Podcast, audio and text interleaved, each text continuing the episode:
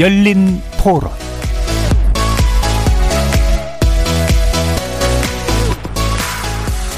안녕하십니까. KBS 열린 토론 정준희입니다.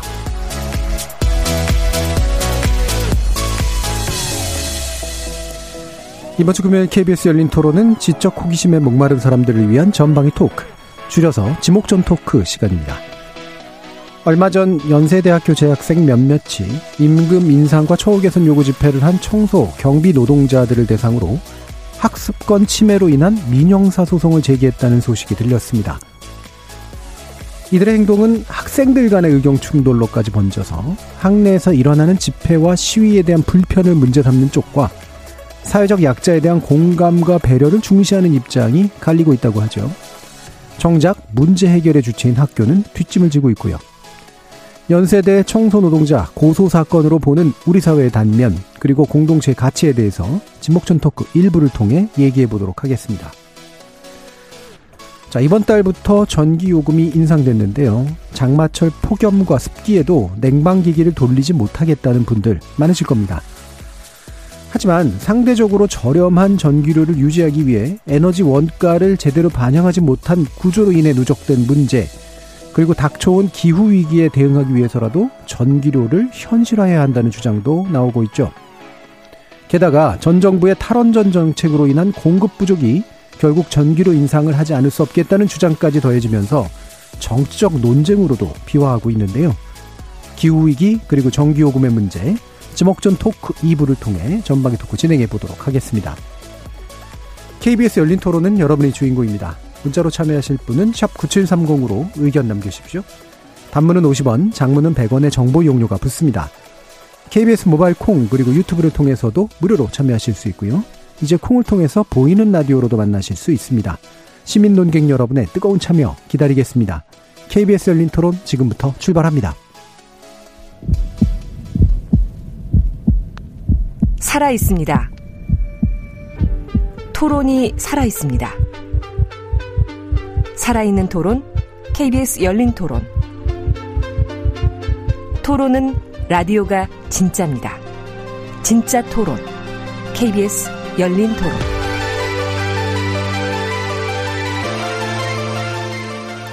지목전 토크 함께 해주시는 분들 소개해드립니다. 나라를 걱정하는 물리학자 이종필 건국대 교수 나오셨습니다. 안녕하세요. 이종필입니다.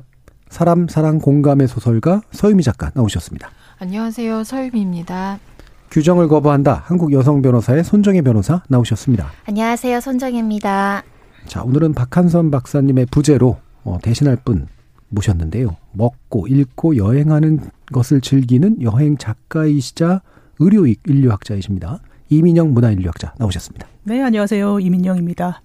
자, 이렇게 물리학자, 문화인류학자, 소설가, 법률 전문가까지 각기 다른 전공, 개성, 지식을 가지신 네 분의 출연자와 함께 만들어가는 지적 호기심에 목마른 사람들을 위한 전방위 토크, 줄여서 지목전 토크, 제작진의 픽부터 시작해 보겠습니다. KBS 열린 토론. 그게 평생 시위를 하는 건 아니니까 소송까지 한 건 심한 것 같아요. 학습권이 저는 중요하다고 생각해요. 학교 내고 학교에서 나서서 그걸 잘 해결했으면 좋겠습니다. 샤워실 같은 경우도 뭐 방 한 칸 그냥 창고 뭐 하나 개조만 해줘도 충분히 될 것 같은데 말도 안 되는 요구 수준도 아니고 그 정도도 못 해주면 좀 과하지 않나. 엄청난 그 학습권을 침해할 정도였는지 저는 그걸 좀 묻고 싶다는 생각이 듭니다. 정말 학교가 일단 나서야 되는 문제라고 일단 생각하고 학생들도 다른 사람의 입장에서 조금 생각을 해보고 일단 학습권이 당연히 우선이어야 되고 노동권은 그걸 훼손하지 않는 범위에서 좀 찾아가야 된다 이렇게 생각하고 있습니다. 서로 간의 사회가 이제는 자기의 목소리를 낸다라고 저는 생각하는 거죠. 그게 뭐 잘못됐다 이렇게 생각하지는 않아요. 예, 어, 제작진의 픽은 연세대 청소 경비 노동자가 집회 시위하고 있는 것에 대해서 학습권 침해를 이유로 민영사상 소송을 제기했던 연세대 학생들의 몇 이야기를 한번 나눠보려고 하는데, 어, 여러 가지 만감이 교차하지 않으실까 싶으신데요. 일단 학교에 계시는 이종필 교수님 말씀 좀더 듣죠. 저는 그 오징어 게임이 떠올랐어요. 예. 음, 극한 상황에서 을들끼리의 대립. 음. 아, 그런 모습이 좀 먼저 떠올랐고, 그리고 또 하나는 그래도 이제 연세대생이면 음. 우리 사회가 옛날보다는 이제 학벌 구조가 좀 많이 약해졌다고 하지만 네. 여전히 연대생 정도면 이제 예비 기득권이라고 봐야 되지 않는가라는 생각이 들고 그 세상 사람들이 기대하는 좀 그 명문대생에 대한 노블리스 오블리지 이런 것도 음. 좀 있는 것 같고요. 네. 어, 뭐 그런 면에서 조금 아쉬운 점이 좀 있는 것 같고 이게 그 이제 고소한 학생 중에 이제 로스쿨 준비생도 있다고 예, 들었는데 이게 이제 그 말하자면 이제 좀 법대로 하자 이제 좀 이제 이런 음. 좀 느낌을 받았어요. 이게 사실 우리 일상생활에서도 그냥 법대로 하자. 예. 그 대통령께서도 이제 그런 말씀 자주 쓰시던데 그러면은 너무 정말 뭔가 좀 갈 때까지 간 그 이전에 뭔가 문제를 해결하기 위한 음. 어떤 다른 노력들은 이렇게 얼마나 열심히 했을까라는 생각도 들고 그 이제 법은 도덕의 최상이다 이런 말도 이제 있더라고요. 그래서 법으로 모든 걸 다 해결할 수 있을까? 예. 어, 그런 생각이 좀 들면서 어, 마지막으로는 이제 학교 당국이 좀 적극적으로 나서야 되는 게 아니냐. 음. 얼마 전에 타계하신 우리 강수현 배우가 돈이 없이 과오가 없냐 이런 네, 말씀하셨는데 연세대 정도면 돈이 없는 학교도 아닐 테고 돈 없다고 막 계속 그러고 있던데. 게다가 난 2월 적립금이 5천억이 예. 넘는다고 하는데 연대 정도면은 돈이 없어도 가오가 없으면 안 되는 대학이잖아요. 예, 예. 그런 면에서 굉장히 좀 아쉬웠어요. 예. 어, 가오라는 용어를 써주셨다고. 예. 많은 시청자, 좀 청취자 여러분들께서 멋으로 인용- 해달라고. 네네. 예, 인용구니까. 인용구. 그렇죠? 예, 네. 인용구니까 허용이 가능하게 또. 고맙습니다. 어, 됐습니다. 자, 법대로 하시는 분. 아, 네. 하필 또 소송 고소하신 분이 이제 법학 정, 적성 시험 아마 로스쿨 준비를 하거나 로스쿨 생기거나 그랬던 것 같아요. 그래서 그런 거 보면서 아, 약간 그 20, 30대들이 과거에 유신 시절에도 데모가 있었잖아요. 그때 데모라고 표현했죠. 집회 시위. 음. 수류탄, 수류탄이. 어, 죄송합니다. 어, 전쟁은 아니고요. 심한데요? 네. 최류탄. 네 네네. 예, 최루탄. 그렇게 시끄러울 때도 공부하는 법 대생들이 있었거든요. 일부는 시 예, 나가고 예. 일부는 도서관 가서 그렇죠. 공부하고. 근데 그때는 굉장히 부끄럽게 나만 공부하고 다른 예. 친구들은 가서 집회 시위하고 다른 사람들의 인권들을 위해서 싸우는 걸 굉장히 부끄럽게 여겼는데 이제 수십 년이 지난 지금은 어, 내가 나의 장래를 위해서 공부를 해서 뭔가 직업을 찾기 위해서 열심히 공부를 하기 위해서 도서관에 있는데 밖에 그 사람들의 어떤 인권과 관련된 어떤 집회의 시위든 쟁의 행위들을 했을 경우에 내 이익에 침해된다고 이렇게 당당하게 내 권리 주장을 하는 이 문화의 변화가 예. 새삼 놀라웠고요. 음. 좋은 말로는 권리 의식이 향상됐다 이렇게 보입니다. 또 법조인들이 일조하는 것 같아서 예. 좋은 현상인 것 같기도 하고 예. 하지만 이제 얼핏 드는 생각은 우리 사회에서 직접 참여를 많이 하는 목소리들이 굉장히 높아지고 권리 주장을 굉장히 많이 하는데 약간 개인주의적인 성향으로 수렴하는 거 아닌가. 예. 그러니까 우리가 보통 공익소송이든 이런 음. 것들은 굉장히 막 그 다양한 형태로 제기될 수 있는데 나의 이익을 침해해서 이 권리 투쟁하는 것이 조금 더 많아진 거 아닌가. 예전에는 확실히. 집회 시위, 쟁의행위 뭐든 하더라도 공동체의 어떤 공동의 가치가 있었는데 요즘에는 개인적 이슈로 이런 일 들이 좀 많아지는 것 같아서 씁쓸하긴 합니다. 예.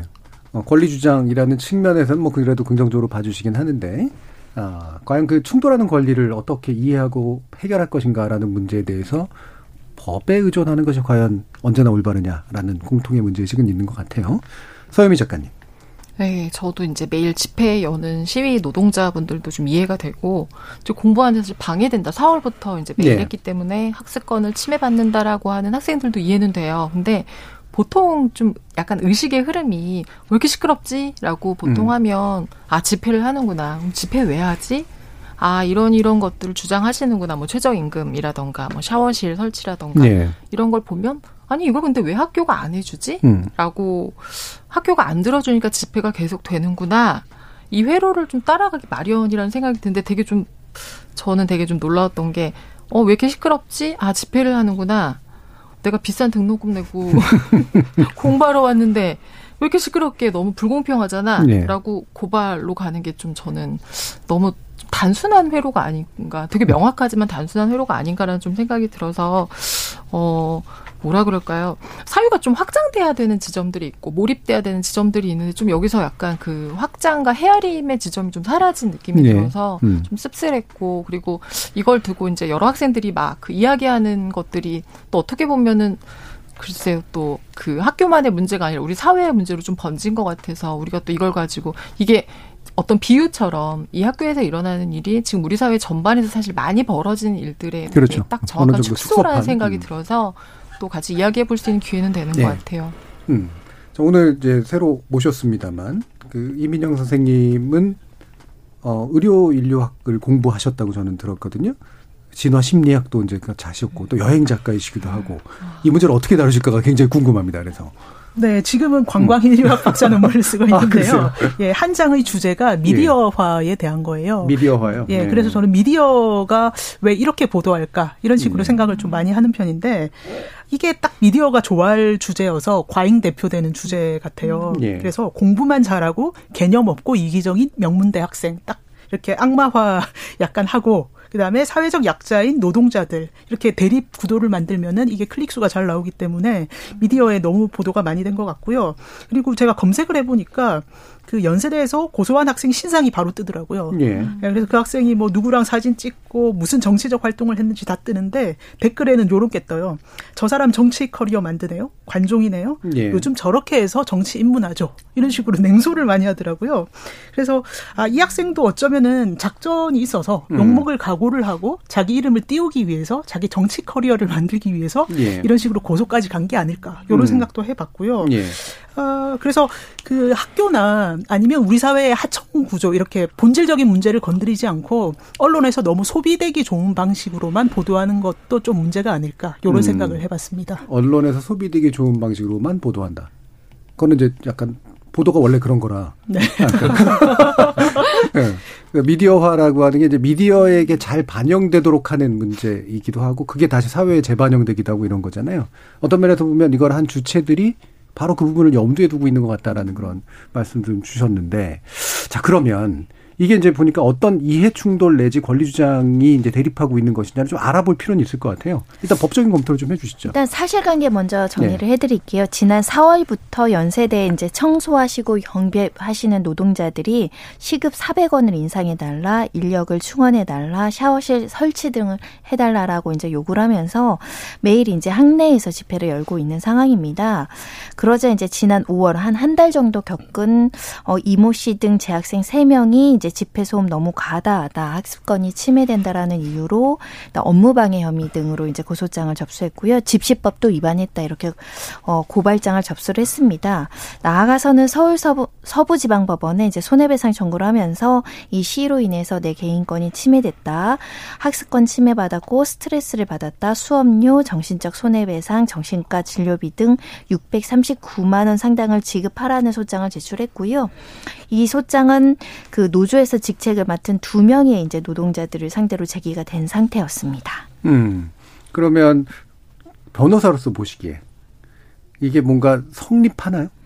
근데 사실은 이게 불법 행위가 음. 돼야지만 위자료나 불법 행위에 따른 손해배상을 지급하는 거잖아요. 음. 그럼 이렇게 노동자분들이 학교 내에서 집회하는 것이 집시법을 위반한 불법 행위냐 이거를 이제 먼저 검토해 볼 여지가 있는데 예. 사실 선례들이 좀 많고 이미 판례가 좀 어느 정도 음. 정리가 된 거라서 이 노동자분들은 원래는 학교에 그 소속되어 있는 분들은 아니고 말하자면 하청업체 소속인데 이제 학교 내에서 하는 것이 적법하냐 그 장소적인 문제는 적법하다는 게 이제 예. 대법원의 판례라서 장소적 문제는 없고 그럼 이렇게 쟁의행위잖아요. 노동자들이 근로상권을 주장하기 위해서 이제 근로 조건을 인상하기 위한 투쟁을 우리가 이제 쟁의행위라고 하는데 이 쟁의행위 자체에 불법성이 있느냐? 음.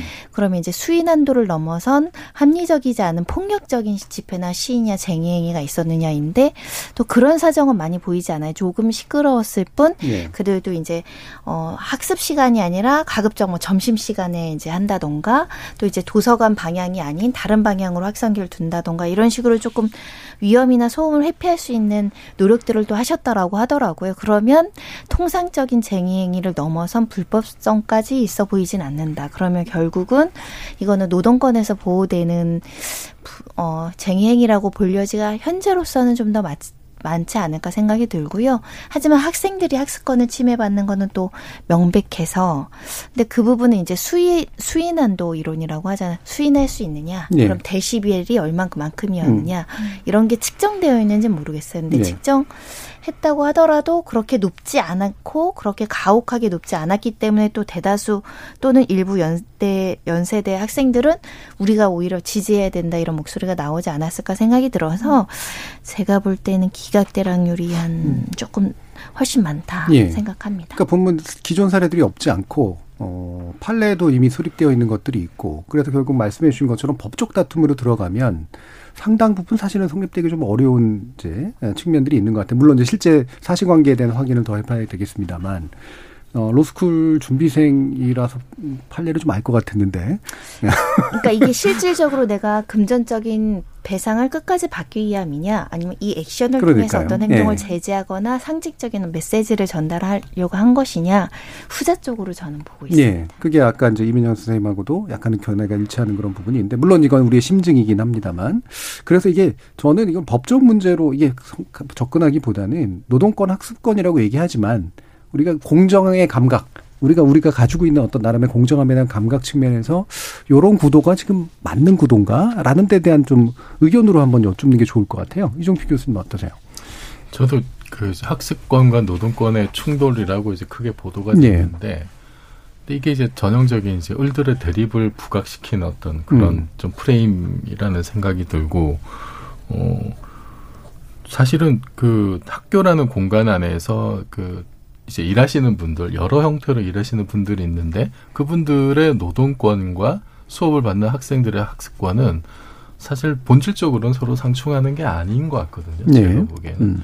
그분들의 노동권은 넓게 봤을 때 학생들의 학습권의 일부라고 봐야 되지 않느냐. 음. 왜냐하면 그분들이 인간다운 조건에서 노동을 할 수 없었을 때 과연 학생들이 쾌적한 환경에서 정상적인 수업을 받을 수 있겠느냐, 공부를 음. 할수 있겠느냐, 이걸 따져봐야 된다는 거죠. 음. 어, 그, 사실 2011년에도 이제 연세대에서 그 아마 신촌 캠퍼스였던 것 같은데 청소 노동자들이 파업을 해가지고 한 열흘 가까이 한 것 같은데 그때 이제 쓰레기 대란 네. 이런 문제가 또 화제가 됐었죠. 그래서 뭐 학생들이 화장실에도 못 가고 학생회관 이용에도 굉장히 큰 불편을 겪었고, 그러니까 이게 그 노동자들이 정상적으로 노동권을 이렇게 보장받지 못하는 상황에서 결국은 학생들도 피해를 보게 된 전형적인 사례였고, 그 지금도 지난 6월달에 연대 송도 캠퍼스에서도 청소 노동자들이 청소 거부를 해가지고 또 쓰레기 대란이 좀 있었다고 그래요. 예. 바로 지난달에 이제 같은 일들이 이제 계속 반복되고 있는데 이런 일들을 겪었기 때문에 또 어, 적지 않은 학생들이 이것은 그 학생들도 그 청소 노동자들의 입장에 서서 그 학교의 근본적인 대책을 요구하게 나선 게 아닌가라는 생각이 들어요. 이걸 약간만 바꾸어서 만약에 그러면 교수들의 노동 여건이 악화됐을 때 음. 아, 뭐 강의실에서 비가 샌다든지 교수들이 월급이 낮아가지고 나 도저히 이 돈 받고 수업 못 네. 하겠어. 뭐 연구실에 지금 뭐 비세고 쥐가 출몰해서 내가 지금 나 수업 못해 이- 이렇게 나왔을 때뭐 네. 굉장히 좀 억지성이 상상할 수 있겠습니다만 음. 그런 상황이었을 때 그러면 학생들이 그것 때문에 수업을 못 받으면은 음. 그러면 과연 학생들이 교수를 고발했을까? 네. 오히려 학교에 대고 더 큰 소리를 냈을 것 같거든요. 아니 네. 왜 교수들이 정상적인 상황에서 수업을 진행할 수 있는 요건을 학교가 왜 안 만들어줬는지 분명히 이런 얘기가 나올 거라고요. 음. 근데 지금 청소 노동자도 마찬가지라는 학생들은 너무 믿으시는 것 같은데. 아니 저는 연세대에서 우리나라 대학생 정도면은 뭐그 정도 선생님한테? 상식을 예. 가지 않을까라는 예. 생각이 좀 들고 그래서 저는 그, 그 교육이라고 하는 것이 도서관에 가서 책 보고 법조문 읽는 것만 교육이 아닌 거잖아요. 예. 예, 예. 대학 생활을 한다는 것은 사회 생활 하는 거고 음. 그 노동자들의 노동 현실 그리고 그것을 둘러싼 쟁의 행위 또 그것이 어떻게 해결되는가 그 과정 자체가 저는 하나의 큰 수업이라고 보거든요. 음. 그거를 그 대학 구성원들이 어떤 식으로 풀어 나가느냐라고 그렇죠. 하는 것이 그 대학의 품격과 대학의 어떤 전반적인 실질적인 교육의 어떤 그 질이 아닌가. 네. 라는 생각이 들어요. 음. 그 이런 면에서 정말 이제 누차 말씀드리면 연세대 당국의 어떤 조치는 참 좀 안타깝습니다. 예. 음, 안타까운 걸 좀 약간 넘어서는 것 같아요. 지금 원청 문제가 있는데. 자, 서유미 작가님. 네, 저도 기본적으로 이제 학생과 학교 내에 일하시는 모든 노동자분들은 사실 공동체라고 생각해요. 네. 함께 그 학생이 있어야 학교도 있고 일하시는 분도 있고 일하시는 분들이 있기 때문에 또 학생들도 편하게 공부할 수 있고라고 생각을 하는데 어, 기본적으로 이제 파업이라고 하는 건 사실 불편을 주면서 그렇죠. 사실 목소리를 내는 것이 기본적인 건데 저도 아까 이제 말씀드렸던 것처럼 이분들이 왜 그 노동이라고 하는 행위 이게 생존권이거든요. 이분들은 이 노동을 해서 벌어서 먹고 사셔야 되는 음. 분들이 이분들이 왜 이걸 잠시 멈추고 이렇게 소리를 낼 수밖에 없는가를 조금 서로 볼 수 있는 이게 이제 어쩌면 공감 능력일 텐데 예. 그 부분이 조금 이제 상충이 됐고 사실 이 일이 있고 나서 뭐 고소한 물론 학생들도 있지만 관심이 없다가 고소를 통해서 이제 또 관심을 갖게 된 학생들도 있고 어 그렇긴 한데 어 조금은 학생들 안에 그러니까 이 이야기를 두고도 사실은 고소인들을 지지하는 학생들도 또 상당히 예. 많았다고 하더라고요. 네, 꽤 많았다고 들었어요. 어, 근데 그런 그 이면에는 우리가 돈을 내고 공부를 하는데 이 사람들은 학교에서 일하는 노동자들은 우리 돈으로 월급 받는 사람들이다. 우리를 불편하게 하면 안 된다라고 하는 부분과 그리고 또 우리 사회 자체가 이 노조라는 거에 대해서 기본적으로 그리고 파업이라고 하는 것에 대해서 가지고 있는 약간의 그 뭐라 그럴까 좀 공감하지 못하고 불편해하는 예. 부분이 있는 것 같아요. 어.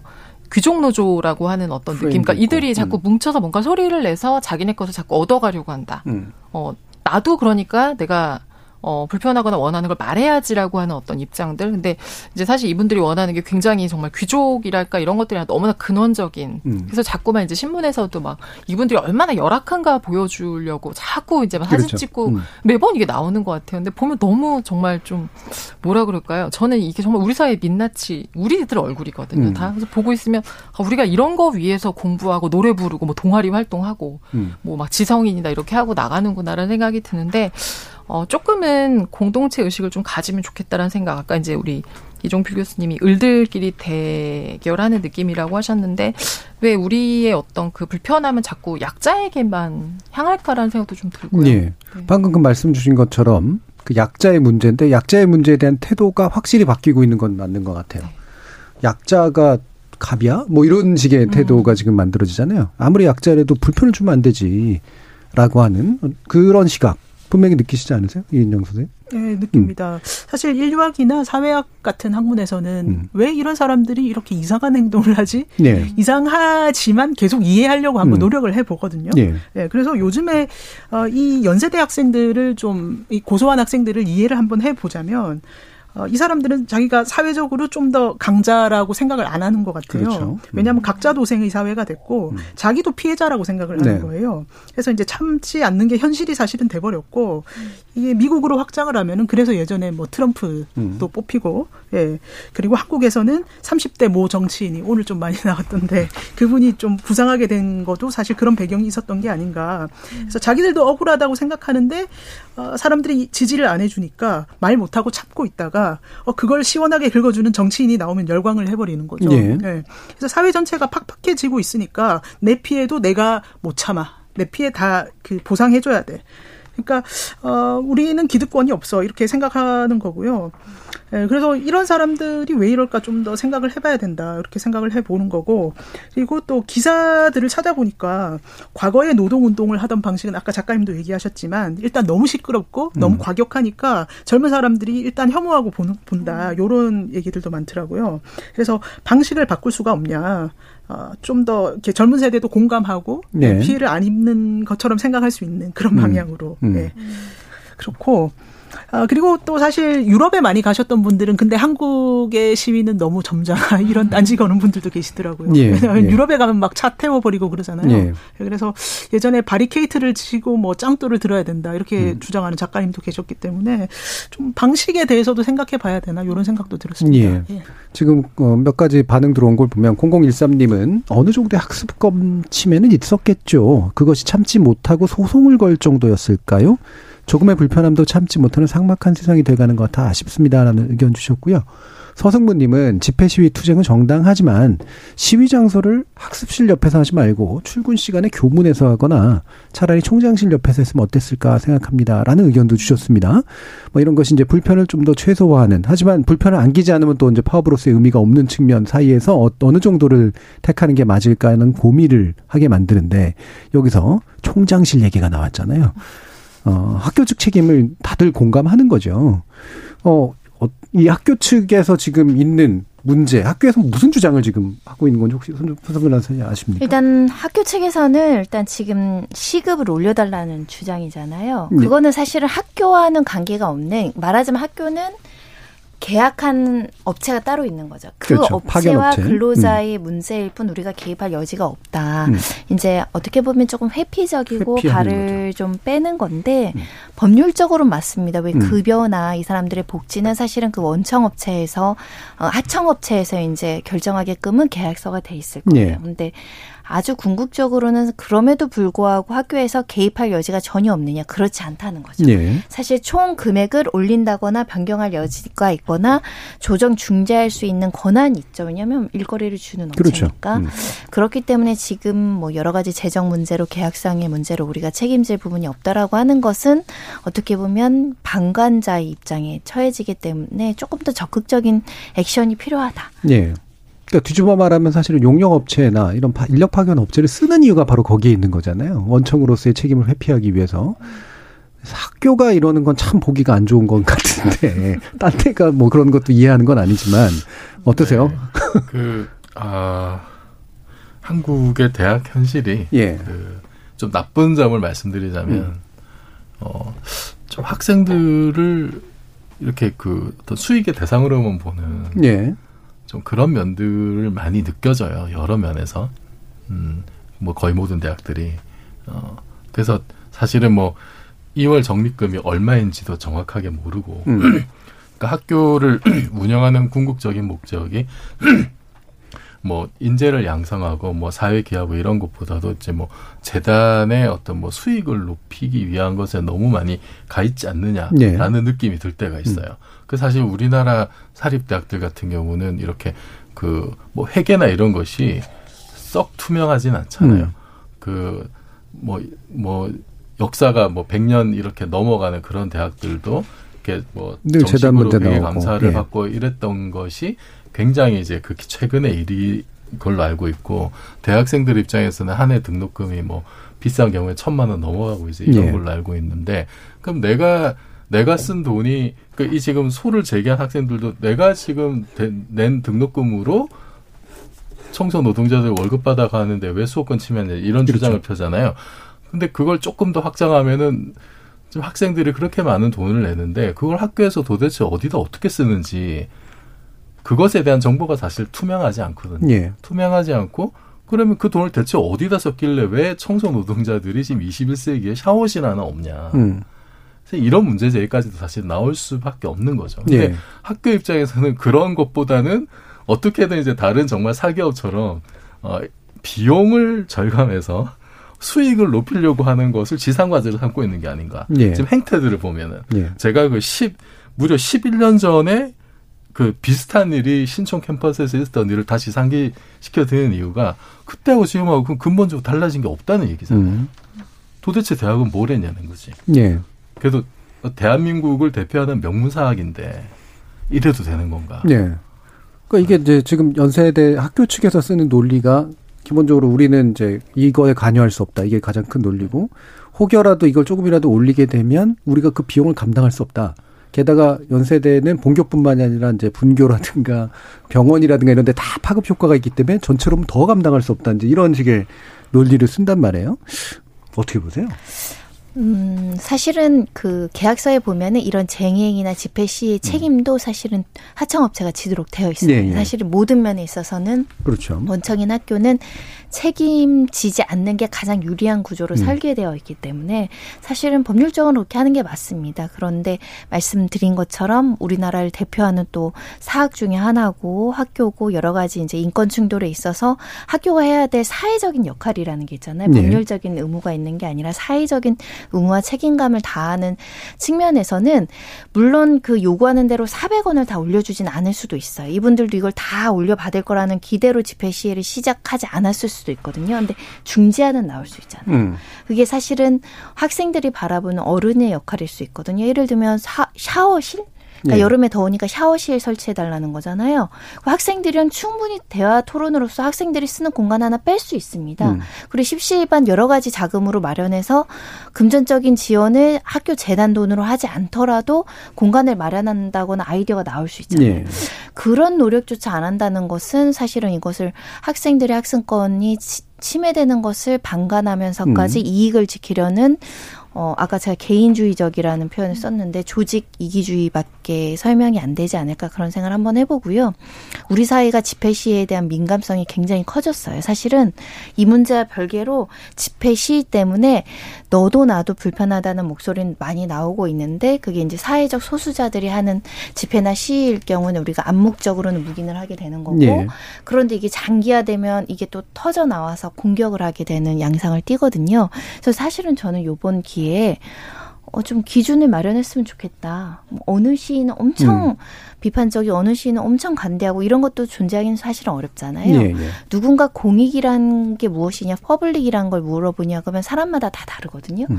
개인이 개인이 모여서 사람이 많으면 그게 공익이냐, 사회적 약자가 모여야 공익이냐, 그럼 사회적 강자가 모여서 가- 옳은 가치를 이야기할 때는 그건 또 공익이 아니냐. 예. 뭐 여러 가지 주제가 있을 수 있어서 그 목적, 방법, 행태, 기간에 따라서 우리가 이거 어떻게 받아 바라봐야 될지 좀 논의가 돼야 되지 않을까 생각이 들고 사실 이거는 두 달 정도 이루어지고 뭐 그래서 그렇지 만약 이게 6개월을 그랬다.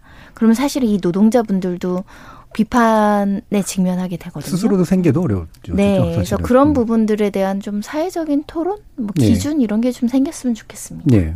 6173님이 이번 논란 관련해서 필수 노동, 육체 노동을 경시하는 한국 사회에 대한 글을 읽었는데요. 공감이 갔습니다. 사실 고임금을 받고 동경하는 화이트 칼라 직군보다 필수 육체 노동이 사회가 원활하게 작동하는 데 더 필수적인 일들일 텐데요. 말이죠. 또, 어, 오경님은 이런 의- 의견을 주셨어요. 우리 사회가 세 명의 고발에 집중하기보다는 문제의 근본을 파헤쳐 해결하려는 노력을 얼마나 하고 있는지 묻고 싶습니다. 이게 아까 또 이민영 선생님이 얘기해 주셨던 미디어화의 굉장히 중요한 단면이에요. 사실은 이거를 제대로 된 비례로 반영하고 있는 것 같지는 않아요. 분명히. 그래서 지금 또- 또 재밌는 게 연세대 문화인류학과에서는 사회 문제와 공정이라는 과목 에 대한 개설 방침을 또 밝혔거든요. 같은 학교에서 일어나는 재밌는 일입니다.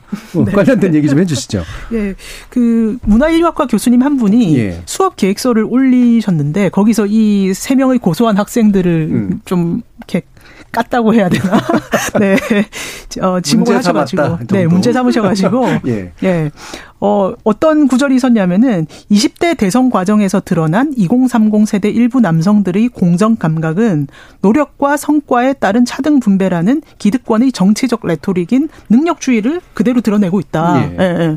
그래서 이 지금 사실 2030 세대가 한국 역사상 가장 많은 상대적 박탈을 경험하면서도 왜 기득권을 옹호하는지가 가장 절실한 사회적 연구 주제라는 또 예, 표현도 쓰셨어요. 예. 그래서 이 수업을 통해서 한번 우리가 토론해 보자 뭐 이렇게 어, 쓰실 건데 음. 사실 어, 이런 연구가 지금 되고 있어요. 음. 2014년에 일간 베스트 1배 예. 예, 그게 사회적 문제가 됐을 때 어, 사회학과 중에 이제 김학준이라는 분이 석사 논문에서 그 일배 저장소에서 나타나는 혐오와 열광의 감정 동화가 이런 논문 쓰셨고 예. 그분이 그리고 시- 지난 10년간 지켜보니까 그게 이제 일상생활 속으로 완전히 스며들어서 모든 사람이 혐오와 예, 이런 거를 일상화하고 있더라. 사실 이 사건하고도 지금 연결이 되는 것 예. 같거든요. 예. 그래서 그분 책을 보면은 어 사실 일베들을 만나보면 너무 충격적이다. 너무나 평범하고, 너무나 온순하고, 너무나 자기 개발을 열심히 하는 착한 아이들이다. 이런 얘기를 쓰셨더라고요. 예. 그래서 이 사람들이 좀 너무 제가 아까 악마화돼서 소비한다고 말씀드렸는데, 이 좀 수업 계획서에 에도 약간 이 사람들에 대해서 왜 이런가 좀 생각 안 하고 너무 좀 나쁘게 예, 예. 쓴건 아닌가 이런 생각도 좀 들고요. 음, 저는 살짝 놀라긴 했어요. 네. 예, 저는 이렇게 못, 못 쓰거든요, 어, 계획서. 저는 겁나서. 저 수업 계획서인데 좀 너무 세게 예. 쓰셔가지고 저도 네. 좀 놀랐는데 어, 어쨌든 이, 이 학생들이 정말 기득권을 옹호하는 건지 한번 생각해 볼 필요가 있다고 음. 생각을 하고요. 그러니까 그 이 사람들이 뭐 사, 사정은 잘 모르죠 저희가. 근데 어 사실 명문대 간다고 기득권이 보장된다고 요즘에 볼 수가 없고. 예, 예. 사실 그 명문대 갔으면은 옆에 있는 사람들이 다 너무 잘난 사람들이어서 음. 주관적으로는 되게 우울증 많이 겪고 예, 있고 불황을 많고. 예, 느끼는 사람들도 되게 많아서 아, 이 사람들을 그렇게만 볼 수는 없다라는 생각이 들고 이그 수업 계획서에서 이곳이 지성을 논할 수 있는 대학이 맞는가 하는 회의감이 든다. 이런 예. 표현도 있었거든요. 근데 요즘에 대학이 정말 지성을 논하는 곳이라고 이렇게 규정 음. 지을 수 있는지도 저는 좀 걸리더라고요. 예, 예. 왜냐하면 실제로는 취업 학원의 성격이 너무 강해졌고 아까 예. 교수님 말씀하신 대로 너무 수익화, 뭐 자본주의화의 좀 예, 그런 성격이 강해져가지고 이 사람들도 그냥 여기가 학원이다 생각하면 내가 소비자니까 맨방큰 대우를 받는 게 타당하다 이렇게 생각할 수도 있는 거거든요. 예. 그래서 너무 악마화하지 말고 이 사람들이 왜 이렇게 행동하는지도 한번 좀 생각해봐야 더 예. 나은 대안이 나올 수가 있다 이런 생각이 듭니다. 예, 개인적으로 좀 흥미로운 게 연세대 어느 학과에서는 위안부 문제를 일본 구구의 시각에서 보시는 분이 학생들을 가르치고 있고 뭐 이거를 또 동일선에서 얘기하는 건 아니지만 또 그런 흐- 것과 유사한 흐름에 대해서 이렇게 강하게 비판하면서 그걸 학- 그 과목으로 계산하는 경우도 있고 그래서 이걸 학문의 자유의 영역으로 또 보는 것도 어 다양성의 영역으로 보는 것도 좀 음, 재미있는 측면도 있는 것 같은데 자 그럼 마지막으로 사실 아까도 이제 어떤 분이 의견을 주셨지만 고소한 학생들에 대한 부각이 너무 좀 큰 거 아니냐. 오히려 이제 뭐 이를테면 아, 연대의 어떤 의지를 대- 내보이는 그런 친구들이라든가 아니면 또 정서 노동자들은 고소한 학생들을 미워하지 않는다고 또 밝혀요. 그래서 이런 것들이 굉장히 중요한 요소인데 서유미 작가님 어떻게 보시나요? 네. 음. 그 이제 사실은 아마 학교 내에는 어땠는지 잘 모르겠지만 이 소송 사건 이후에 학생들도 관심을 더 많이 갖게 된건 예. 확실한 것 같아요. 이 부분에 대해서 뭐 자기네가 잘 몰랐다. 그래서 막 개인적으로 그, 그 실명을 걸고 이제 대자보 붙이는 학생들도 있었고 뭐 학교 측 규탄하는 대자보도 붙이고 뭐 소송에 반대하는 뭐 학생들도 나오고 되게 이제 여러 가지 그런 반응들이 나오는 것 같아요. 근데 방금 우리가 이제 했던 얘기들처럼 굉장히 좀 이중적인 그런 것들이 많이 보이는 것 같아요. 그러니까 굉장히 다수의 이제 목소리가 어 우리는 어 노도 노조의 투쟁 지지한다. 그리고 막 기자회견도 열었었고요. 어 그랬는데 또 그런가 하면 그 에브리타임 예. 그 익명 게시판에는 또그 고소한 친구들을 지지하는 글도 엄청 많이 올라왔다고 그렇죠. 해요. 그러니까 음. 마치 그 표면으로는 되게 어, 지지한다. 그러니까 이 학생들이 잘못되거나 뭐 거짓이라는 건 아니지만 그런 목소리는 밖으로는 많이 나오긴 하는데 음. 사실 속안에 왜 그게 고소하는 게 왜 나빠? 음. 어, 고소할 수 있지. 어, 라고 생각하는 목소리도 사실 많아서 뭐냐면 우리 사회 중간이 별로 없이 굉장히 양극화되는 것 같고 예. 그러나 도덕적이고 공정한 목소리가 밖으로 아직은 나가긴 하고 음. 익명에는 그나마. 음, 또 음. 속마음도 쓰고 어쩜 두 마음이 있을 수도 있고 되게 하여튼 요번에 저도 이 사건이 굉장히 우리 사회가 근원적으로 가지고 있는 이 혐오 내지는 혹은 자기 권리 또 어떤 그 학교라고 하는 공간이 기업인지 아니면 정말 그 학생들과 함께 가는 공동체인지에 대한 엄청나게 많은 그 문제가 하나의 사건으로 탁 이렇게 드러난 것 같아요. 음, 음. 실제로 에브리타임 그거는 익명 게시판이 가지고 있는 독특한 성격 때문에 굉장히 자극적이고 혐오적이고 이런 식의 표현들이 거의 지배하는데 그런 데 대한 인류학적 연구하시는 분들도 좀 계시죠. 네, 네, 네. 아까 일배 연구처럼 그죠. 네. 네. 자 이렇게 아 0388님이 또 이런 의견 주셨네요. 노동자들이 시위를 하는 이유에 관심을 갖고 서로 상생의 길을 모색하려 노력하는 게 대학이 있어야 될 의미 아니겠습니까?라는 의견도 주셨습니다. 자, 우리는 특정 집단을 지칭할 때 그 안에 속한 이들이 모두 동일한 속성을 지닐 거라고 무의식적으로 전제하는데요. 하지만 드러낸 목소리 이면의 다양함을 놓치면 안 될 것 같습니다. 자신들의 불편에도 불구하고 지지 의지를 가진 학생들도 있고 또 미안한 마음을 품고 조금이라도 빨리 집회를 끝내고 싶은 대다수의 노동자들 그 사이 어딘가에 간판으로서만 이름 높은 연대가 아니라 인간으로서 스스로를 높이는 연대가 시작되는 거 아닌가 싶습니다. 지목전 제작진의 픽 이것으로 마치겠습니다. 여러분은 지금 KBS 열린 토론과 함께하고 계십니다.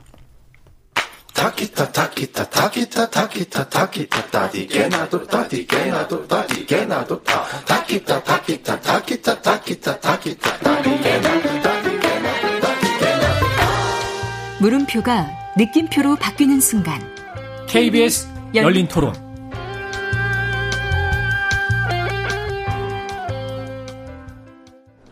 벌리는 거는 괜찮고 전기요금 같은 거 다 오르니까는 안 좋죠. 에어컨 킬거 선풍기 키고 그렇게 하고 사는 거지 뭐. 원래 아꼈었는데 뭘 더 이상 어떻게 아껴? 좀 덜 틀려고 하긴 해요. 근데 너무 더웠다 보니까 애라고 돈 생각하고 어떻게 해야겠어? 틀지? 글쎄 올랐으면 오르는 대로 살아야지 어떡하겠어. 다 적자라잖아 한전도 지금. 탈원전 정책이 전기 올린 거는 다른 문제요. 그래서 탈원전 정책이 잘못된 거지. 안 오르는 게 없잖아요. 그죠? 전기뿐 아니고 다 오르니까 생활하기가 히- 진짜 힘들죠. 대한민국이 굉장히 전기세가 싸요. 세계적으로. 꼭 그 탈원전 때문에 전기세가 올랐다고 생각하진 않아요. 원전이 전기 생산의 상당수를 차지하고 있어서 요금이 오르는 건 필연적인 부분 같아요. 그런데 위험성 때문에 이제 계속 줄여가는 추세니까 그렇게 감안을 하면서 살아야 되는 부분인 것 같아요. 지적 호기심에 목마른 사람들을 위한 전방위 토크. 이민영 문화인류학자, 물리학자이신 이종필 건국대 교수, 소설가 서유미 작가, 손정희 변호사 이렇게 네 분과 함께하고 있습니다. 어, 우리 만나본 시민들의 목소리가 평소보다도 훨씬 더 되게 본심이 담겨 있는 듯한, 저 되게 생생한 그런 목소리를 들려요.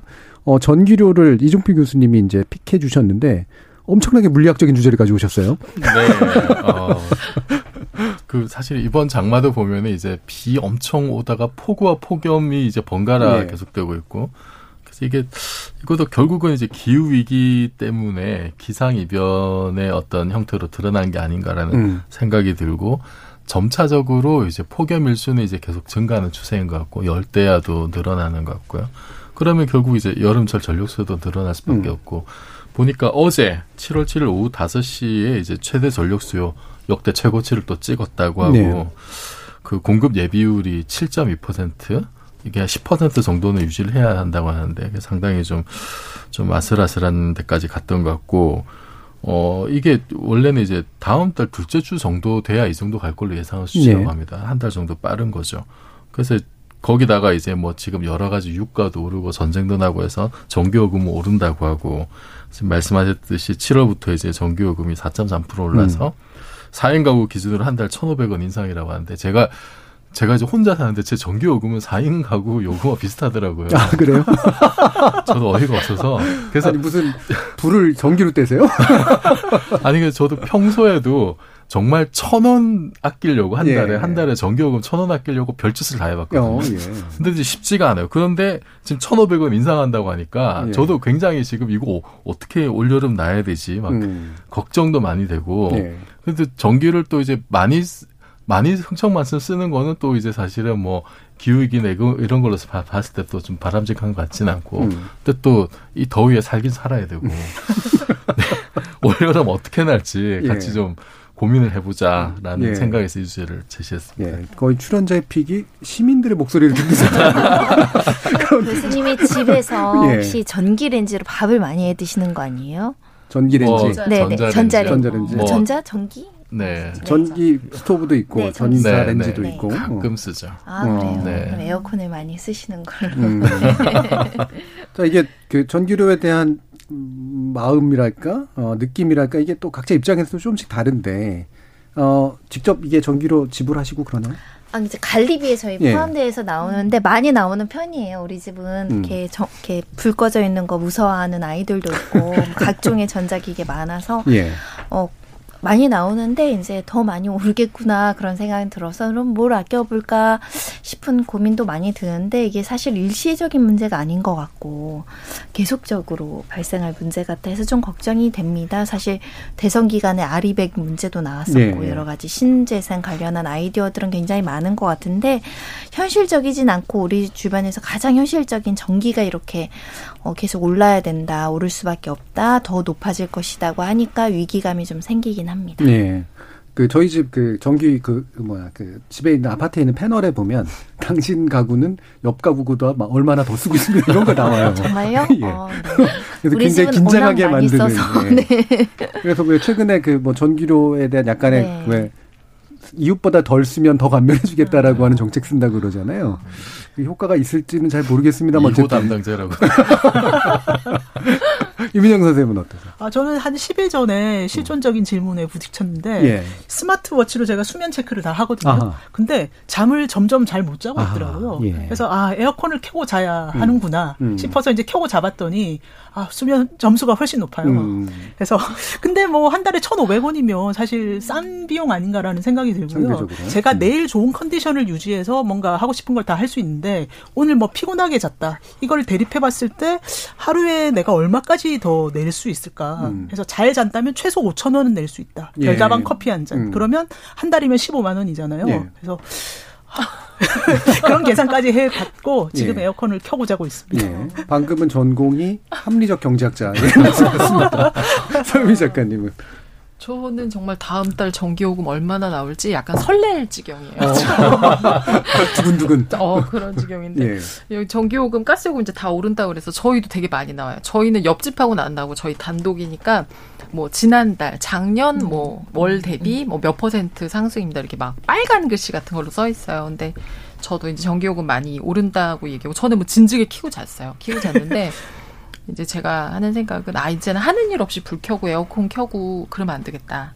뭐잘 때는 켜더라도 좀 할 일 없을 땐 자야겠다. 저는 새벽에 이제 깨서 자다가도 깨서 에어컨 켜놓고 불 켜놓고 멍하게 잘 앉아 있거든요. 어. 근데 그거 안 되겠구나. 목욕병이 아니라 돌아다니는 게 아니고 아, 가만히 않고 가만히. 어, 그거 안 얌전한 종류네요. 어, 생각이 들었어요. 불을 켜면 창에 예. 반대로 제가 비쳐요. 그렇죠, 그렇죠. 그쵸? 근데 그 순간이 되게 좋아요. 다 자고. 그래요? 안 무섭고요?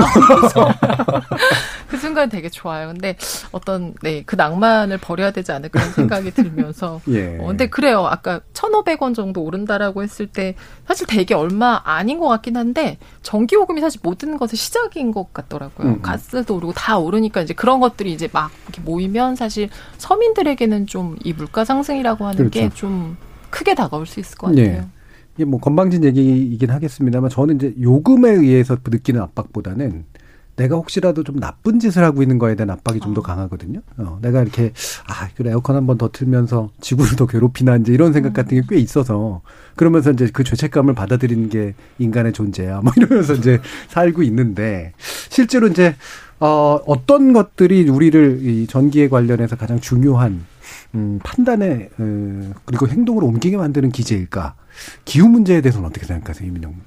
음, 차- 사실 우리가 많이 배운 게 음. 기후 위기를 막기 위해서 우리가 액션을 해야 된다. 네. 네, 그리고 전기 코드 잘 뽑고 더운데 에어컨 켜지 말고 웬만하면 음. 선풍기를 켜야 된다. 전기를 아껴야 된다. 이렇게 배웠는데 예.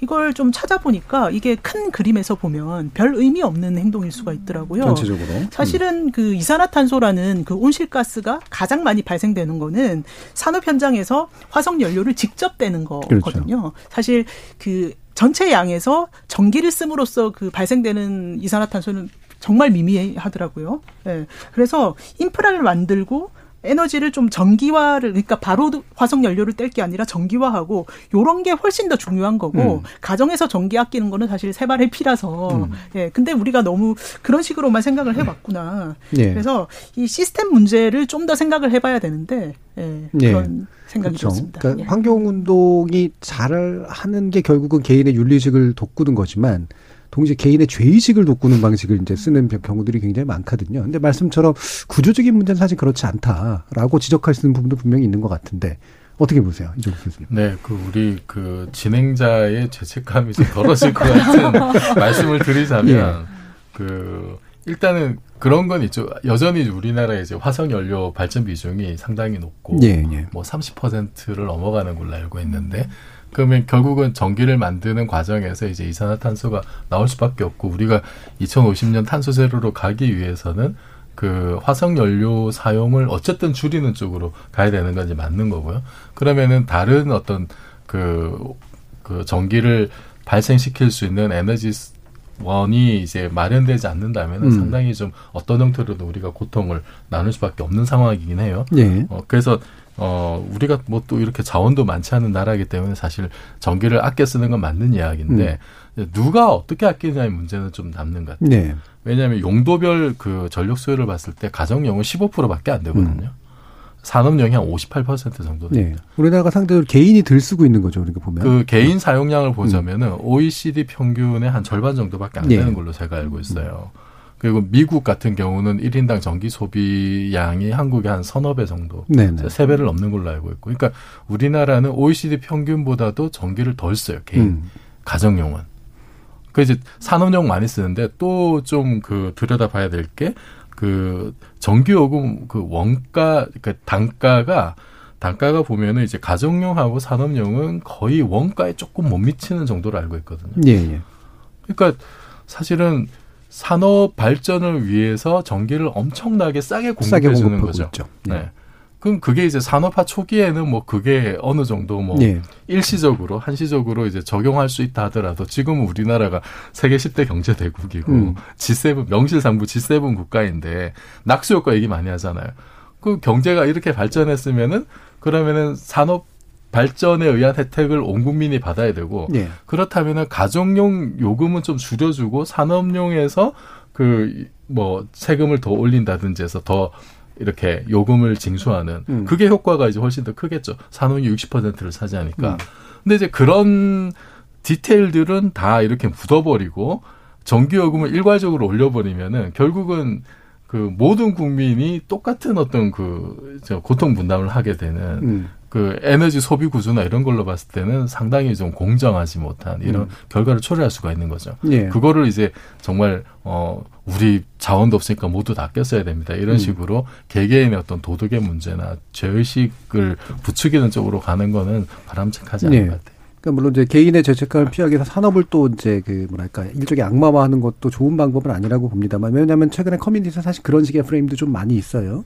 근데 제가 이제 봤던 것 중에 되게 좀 인상적이었던 건 어, 원가 이하로 또는 원가에 가깝게 산업용에 공급을 하다 보니까 전기를 쓰지 말아야 될 곳에 전기를 쓰는 일들이 굉장히 많다는 거예요. 이를테면 굳이 열을 내는 데는 전기를 안 쓰는 게 훨씬 더 난데 그런데 이제 쓴다라거나 좀, 좀 이상하게 사용되는 그런 전기들이 굉장히 많아서 그 부분을 구조적으로 조정하는 게 훨씬 더 필요하다라는 그런 언급도 좀 있는데요.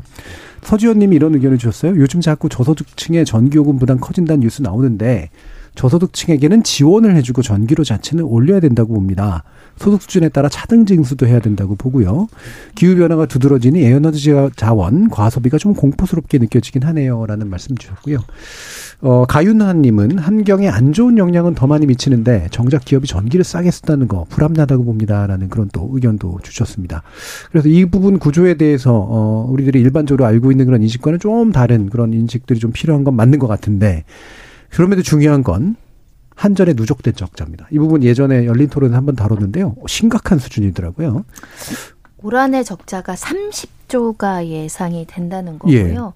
더군다나 이제 그 러시아가 우크라이나를 침공하면서 어 관련해서 국제 유가가 급등한 영향으로 더 적자가 심화될 가능성이 있다고 하고 그러다 보니까 이제 어 전기요금 오를 것이라는 예상들을 많이 하니까 한전에서도 자구책으로 우리가 이렇게 이렇게 줄여서 6조 정도는 절약을 하- 해서 적자 폭을 줄이겠다라고 여러 가지 이야기는 나왔습니다. 뭐 원료비를 절감하겠다, 예. 경영을 효율화하겠다, 어, 불필요한 자산 뭐 매각하겠다, 뭐 이런 여러 가지 대안은 나왔는데 결과적으로는 사실은 요금을 올릴 수밖에 없는 상황인데 음. 이제 올릴 때 고민이 우리가 코로나19가 다시 시작될 것 같기도 하지만 이제 끝나간 게 얼마 안 돼서 자영업자분들이 당장 에어컨 틀고 장사하셔야 되는데 그게 이제 어려우니까 누가 결단하기 굉장히 어려운 거죠. 결단하기 어려우니까 자꾸 전 정권에서 안 올려서 지금 문제가 된다. 뭐 그 지금 뭐 원자력 관련해서 문제가 된다 이런 음. 이야기가 나오는데 속 시원하게 토론했으면 좋겠습니다. 예. 적자가 너무 누적되고 있고 더 이상은 불가피하게 가격 통제 정책으로는 한전이 버텨낼 수가 없다. 사실 한전이 공공기관이 아니고 주식회사입니다. 주, 예. 주, 주식들을 사시잖아요. 외국 자본도 상당히 많이 들어와 있고 일반 소액 주주들도 많고 뭐 물론 정부에서 50% 이상 갖고는 있지만 어찌 됐든 적자를 일- 일반적인 생각에 주식회사가 이렇게 적자를 감내하면 안 되잖아요. 음. 그죠? 보통의 주식회사는 일정 부분 수익이 보장이 돼야 되니까 그런 측면에서는 조금은 가격 통제 정책을 완화할 필요는 있다. 그리고 아까 시청자분께서 말씀하신 것처럼 어려우신 분들은 다른 형태로 지원을 하는 게 마- 옳지 않을까 그런 생각을 합니다. 예, 기본적으로 어 아까 이제 총체가 의견 주신 부분에 대해서 어느 정도 동의하시는 그런 입장인 것 같은데 물론 뭐 오늘 우리가 전기 전문가들을 모셔가지고 한전의 적자 구조에 대해서 논의하는 건 아니라 이 분석에 대해 이걸 뭐 집- 집중 분석하는 건 아니긴 합니다만 그래도 이런 식의 논의를 접하면 어떤 생각이 드는가 이런 건 되게 중요한 것 같아요. 소유미 작가님은 또 어떠세요? 네.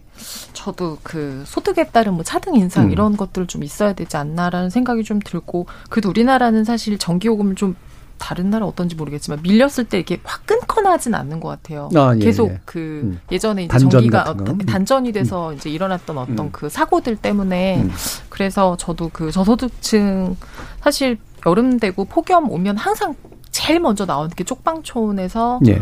그 더위와 싸우시는 분들 그리고 이제 더위 때문에 죽는 분들 올 여름이 길고 이제 더울 거라고 하는데 어 우리가 이제 개개인으로서 그 전기요금 인상에 대한 어떤 그런 공포도 있지만 사실은 저는 이 지금 우리가 이제 전기 얘기하는 게 아까 사실 연세대 그 노동자분들 이야기하고 사실 또 다 다 했다는 생각이 음. 들어요. 우리가 개인으로서 내가 한 달에 얼마를 더 지급하면 나는 좀 쾌적한 생활을 할 수 있어와 함께 그러나 어, 그렇게 할 수 없어서 내가 열시 이렇게 화, 시원하게 공부하는 강의실 밑에서 지하에 그 노동자들이 내가 버린 쓰레기 쓴 화장실 청소하시고 와서 좁은 공간에 열명씩 네. 앉아서 선풍기도 없이 있다라고 하는 것이 우리가 함께 있는 공간에서 그렇죠. 일어나는 일들이거든요. 그래서 저는 이렇게 약간 얼마 오를 거야. 너 쓰면 어떻게 돼라고 하는 공포 쪽으로 가기보다는 아 이런 아까 우리 손정혜 변호사님 얘기하셨지만 근원적으로 올릴 수밖에 없는데 어떻게 하면 함께 그리고 어 뭐 이런 것이 올랐을 때 사용할 수 없는 사람들 그러니까 아끼는 사람들이 더 아껴야 되는 이제 구조로 가게 되니까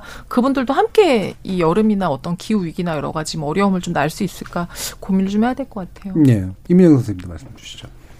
네, 어, 사실 우리나라 서비스 요금이나 공공 요금이 굉장히 싼 편이기는 해요. 그렇죠. 네. 집값이랑 농축산물 값이 비싸서 그렇죠. 그렇지 네. 예, 예. 그래서 어, 사실 요금은 올려야 된다고 생각하고요. 음. 지금 OECD에서 거의 제일 싸거나 아니면 두 번째 정도 음. 되더라고요. 네, 그래서 올릴 수밖에 없는데 아까 청취자분 말씀하신 대로 어. 그 저소득층에게는 뭐 쿠폰을 지급한다든지 그런 좀 정책을 좀 세분화하는 방식으로 가야 될 것 같아요. 예. 예. 이게 이제 뭐 다른 이제 요거를 경제학적으로 접근하시는 분들이나 지난번에 토론 나왔던 분들하고의 얘기는 구조적으로 원가 연동이 안 돼서 생기는 문제가 근본적이긴 한 것 같아요. 그래서 그 지금처럼 갑자기 막 오를 때 그걸 바로 가격에 반영할 수 없기 때문에 생기는 구조적인 이제 적자가 있는데 이거를 사실 언젠가는 정부가 메꿔주는 방식으로 대충 눈에 안 보이게 처리를 하죠. 일반인들한테 받아가지고 하면 이제 정부가 무너질 수도 있으니까. 예. 그런데 이제 그 방식이 과연 옳으냐에 대해서 이제 문제 제기를 하고 있는데 자, 어떻게 생각하십니까, 이종필 교수님? 그 이제 연료비 연동제를 예. 도입을 하긴 했는데 이게 보니까 이제 뭐 분기별로 플러스 마이너스 3원, 예. 뭐 1년에 뭐 5원 정도 예, 그것도 공식이 있어요. 네, 좀 예. 제한을 좀 해놨고, 네, 한정 같은 데서 이제 적자를 다 메우려면은 뭐, 한 10배 정도? 33원 정도 올려야 된다. 이런 이제 계산이 나온 것 같아요. 근데 이번 올린 건 이제 킬로와트 아워당 이제 5원 올린 거니까 음. 사실 적자를 메우는 데에는 뭐한 6배 정도 모자라는 액수이긴 하죠. 근데 사실 그 이제 전기를 공급하는 것이 이것도 이제 그 이제 수익성을 우선해 둘 거냐 아니면은 이제 그 국민에게 최소한 제공해야 될 어떤 그 필수제로 볼 것이냐. 음. 이제 이 관점도 사실 좀 중요한 것 같고. 네. 그몇 년 전에는 이제 그 아마 문재인 대통령이 그런 얘기했던 것 같은데 여름에 이제 냉방권 이런 것도 이제 필요한 시대가 네. 됐다라는 얘기를 하면서 전기요금 억제를 했었던 음. 적이 이제 기억이 나요. 그래서 그런 거는 지금 우리가 사실 전기 없으면 어떻게 삽니까, 그죠? 어, 당연히 전기는 이제 공급이 돼야 되는데, 근데 그 아까도 말씀드렸지만은 좀 이게 그 이제 용도별 어떤 불합리한 면들 이런 것만 좀 개선하더라도 음. 어느 정도 요금이 오르더라도 왜왜 우리가 똑같이 이렇게 어 비싼 비용을 치러야 되냐라는 어떤 그 기계적인 평등 요소는 어떤 박탈감이나 불평등감 이런 걸 해소할 수 있을 것 같아요. 그러니까 얼마나 납득할 수 있느냐의 문제인 것 같거든요. 그 예를 들어서 정부에서 뭐 이렇게 경제가 어렵다고 뭐 부자 감세해주고 법인세 내려주고 근데 산업용 쓰는 전기는 또 우리랑 똑같이 원가에도 거의 미치지 않는 것 같고 거기서 쓰는 전기는 더 많고 근데 전기요금 올리는 거는 다 같이 올려버리고 그러면은 결국은 우리만 손해 보는 거 아니야 이런 생각이 든단 말이죠. 예. 어, 당연히 전기요금은 올라야 될 것 같긴 하지만 그 오르는 것도 이제는 좀 이렇게 좀 세부적인 사항을 살펴서 네네네. 살펴서 어 일반 국민들에게는 충격과 피해가 최소화되는 음. 그런 쪽으로 이 그게 제가 정 제 생각에 정치가 좀 할 일이 아닌가 그렇죠. 싶어요. 네. 그러면은 사람들도 아 이 정도는 내가 기꺼이 왜냐하면 다른 정말 전기를 많이 쓰고 어 그만큼 사회 에 기하는 사람들이 저 정도 이렇게 희생을 하니까 그러면 나도 이 정도는 어 수용할 수 있다라는 음. 공감대가 나올 것 같아요. 그런 것들을 마련해주고 그 담론을 형성하고 뭐 이러는 네. 게또 정치의 굉장히 중요한 역할인데 갑자기 유튜브에서 어, 미무스 원님께서 이런 질문을 주셨어요. 물리학적으로 한여름 시원하게 보내려면 어떻게 해야 됩니까? 자 여기서 일단 물리학 먼저 듣고 제가 알기로는 임년 쌤이 학부가 화학과 출신으로 알고 계신데 화학적으로도 좀좀 이따 알려주시죠. 에어컨 켜시면 돼요. 요즘 나온 거는 인버터 방식이어서 예. 네. 어 조금 그 이렇게 오래 돌려도 전기 요금이 그렇게 옛날처럼 그렇죠. 확 많이 네, 나오진 한번 틀어 놓고 않거든요. 일정 시간 네. 지나면 비슷하게 이제 소비가 네, 되니까. 우리나라 네. 그 가전 회사들 기술이 워낙 좋아 가지고요. 예. 예. 저도 사실은 이렇게 그 여름에 더위를 잘 먹어 가지고 이렇게 대상포진 앓기도 하고 음. 요새 면역력도 많이 떨어져 가지고 그래서 전기 요금 몇 푼 아끼려다가 병 나서 병원 가면 더 큰 돈 들고 이랬거든요. 네. 저도. 그러니까 좀 아끼지 말고 그 우리나라가 그렇게 전력 사정이 그렇게 나쁜 나라가 아니에요, 사실은. 음, 음. 그러니까 가정용 쓰는 거 너무 죄책감 가지지 마시고 더울 때는 에어컨 열심히 틀어서 건강 지키는 게 저는 최고라고 봅니다. 네. 그리고 전력 그 예비 이런 거는 아까 미디어와 얘기하셨지만 단골입니다. 요, 요때 되면 늘 나오는.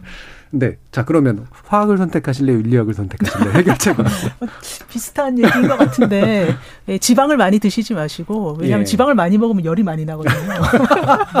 삼겹살 좀 드시면 안 되겠네요. 예, 식이요법으로 단식을 예. 하면서 조용히 있어야 된다. 약간 신학적으로 부시는 것 같은 느낌도 있고 법학적으로 부시나요? 캠핑 쪽으로서 저기 아, 계곡 가시면 정말 물이 추워서 수- 수영하기 어려울 정도로 시원한 곳도 예, 있어요. 예. 예, 좀 물과 계곡 같은 자연 찾아가시면 조금 자연 냉방 이렇게 음. 시원하시지 않을까 생각이 들고 사실은 여름에 덥다 덥다 덥다 그러시면 정말 덥잖아요. 정말 시원하다 시원하다 하시면서 집에서 그 스트레스 안 받게 이렇게 사람들이랑 이렇게 너무 부대끼는 자리 많이 안 가시는 게 가장 최선이지 않을까 그런 생각 해봤습니다. 음, 저는 제가 언론학을 전공했으니까 덥다 덥다 생각하지 말고 춥다고 생각하시라고 설득하지 줄 알았더니 그건 사실은 아니었네요. 저는 최근에 이거 주제 잡히면서 무슨 기사를 봤냐면 외국에 있는 기업들이 데이터 센터를 어디다 만들어야 되는데 맞아요. 데이터 네. 센터들은 직원들이 별로 없잖아요. 음. 센터만 만들면 되는데 어, 다른 나라로 가려다가 우리나라로 왔다는 거예요. 네. 싸서 네. 전기가 너무 싸. 그거 보니까 전기가. 네. 약간 배가 아파서 산업용 전기도 올려야 되나 음. 그런 생각이 들었는데 아마 전문가들이 그런 solution을 훨씬 더 디테일하게 잘 하지 않을까 생각이 들어서 전문가들이 좀 많이들 음. 정부에 제안해주고 의견을 내주면 좋지 않을까 생각해봤습니다. 자, 여름 더위에 대한 문학적 해결책은 어떠십니까? 서영민 작가님. 그냥 에어컨 아래. 책을 읽어라. 아이스 아메리카노 네. 마시면서 예. 책 보는 게 최고인 것 같아요. 음, 네. 음. 좋아하는 음악 들으시면서 음. 실제로도 그렇게 여름 나세요? 많이 그러죠. 음. 네. 그리고 자다가 깨서 창문 보고 그렇죠. 네. 자, 그럼 이제 뭐 마지막으로 남은 문제가 어, 결국에는 그래도 어쨌든 에너지 정책을 어떻게든 잘 짜서 에너지 공급 자체는 안정화하되 어, 기후위기 문제도 같이 좀 대응을 해야 된다라고 하는 것은 굉장히 중요한 이제 공통적인 이슈인 것 같거든요. 현재 우리나라 정치가 이 부분을 좀 제대로 해결하고 있는가, 제대로 들여다보고 있는가, 말씀 좀 주시죠. 손 변호사님 어떻게 생각하세요? 어, 저는 너무 헷갈려요. 음. 어느, 어느 정권은 탈원전이라고 다 가동을 이제 중단시키거나 축소시켰다가 또 정권 바뀌니 갑자기 방향이 달라지니까 그에 따른 사회 경제적인 비용의 낭비가 너무 심각한 거 아닌가. 예. 그런 생각이 들어서 다시는 이런 일이 없었으면 좋겠다라는 생각 많이 해봤습니다. 사실은 음. 그런 정책을 입안하는데 용역 비용만 쓴 게 얼마며 다시 추진하는데 다시 이것을 바꾸는데 쓰는 비용이 얼마일 거며 이게 가치를 추산하면 우리가 전기세 좀 아끼려고 막 에어컨 껐다 켰다 하는 거 생각하면 정말 속상한 일이 너무 많이 벌어지는 네. 것 같고요. 정말 전문가들 의견을 많이 들어야 된다고 생각합니다. 음. 그래서 여러 가지 의견들이 있을 것 같고 정책 전문가들이나 정치인들은 전문가는 아니잖아요. 근데 과감한 결정이라는 미명하에 너무 결단을 내리려는 거 사실 결단을 내리기보다 유보하면서 지켜보면서 사실은 적응해 나가는 것도 우리 사회에 필요할 텐데 특히 탈원전과 관련해서는 너무 정부가 오르락 내리락 하니까 국민들로서는 좀 불안합니다. 예, 그러니까 결국 이제 원전을 매개로 에너지 정책을 짜는 데 있어서 어떤 이념적 내지 실, 현실적 입장을 가지느냐가 굉장히 큰 정치적 차이를 이제 불러일으켰는데 둘 다 어쨌든 뭔가 너무 선명하게 결정을 하려고 한다.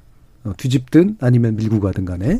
자, 이종회 교수님. 지금 전기요금 인상의 원인이 탈원전이라는 보도들도 많이 예. 나오는데요. 사실 원래 문재인 정부에서 했던 탈원전은 굉장히 약한 탈원전 계획이거든요. 제가 이야기로는. 60년 탈원전이라고 붙이면 안 되는 정책이죠. 60년 정도 걸리는 거고 이게 핵심이 뭐냐면은 신규 원전 안 짓고 노후화된 거 연장 안 한다는 거예요. 예. 그래서 사실은 계획대로 스케줄을 보면은 올해나 내년까지 오히려 원전 기- 기수가 늘어납니다. 음. 늘어 줄어드는 건 몇 년 더 있다가 이제 줄어들기 시작을 해요.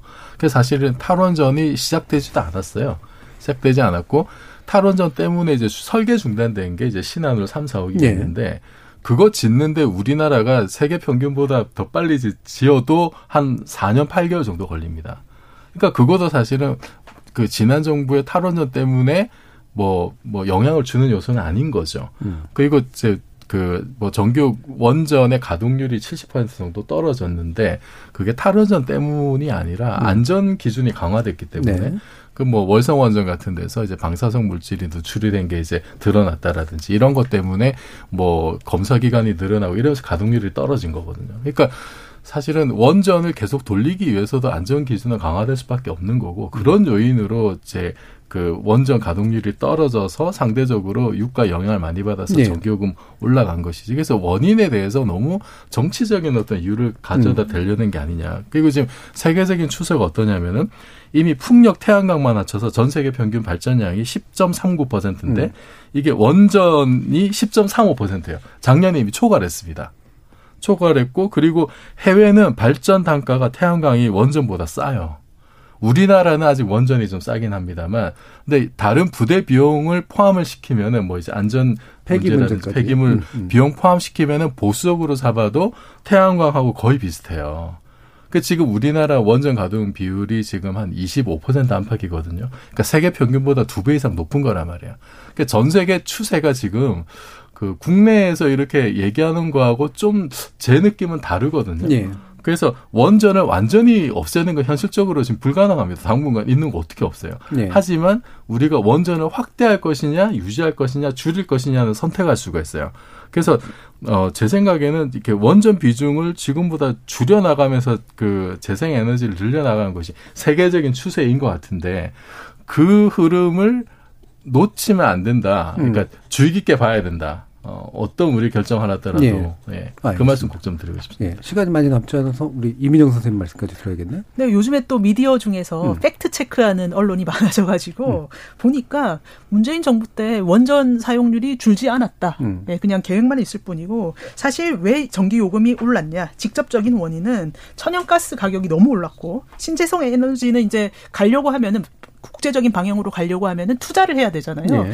그 투자한 것 때문에 좀 많이 오르는 것뿐이지 예. 예, 원전 때문은 아니다. 이런 식으로 체크한 데가 되게 많이 있고요.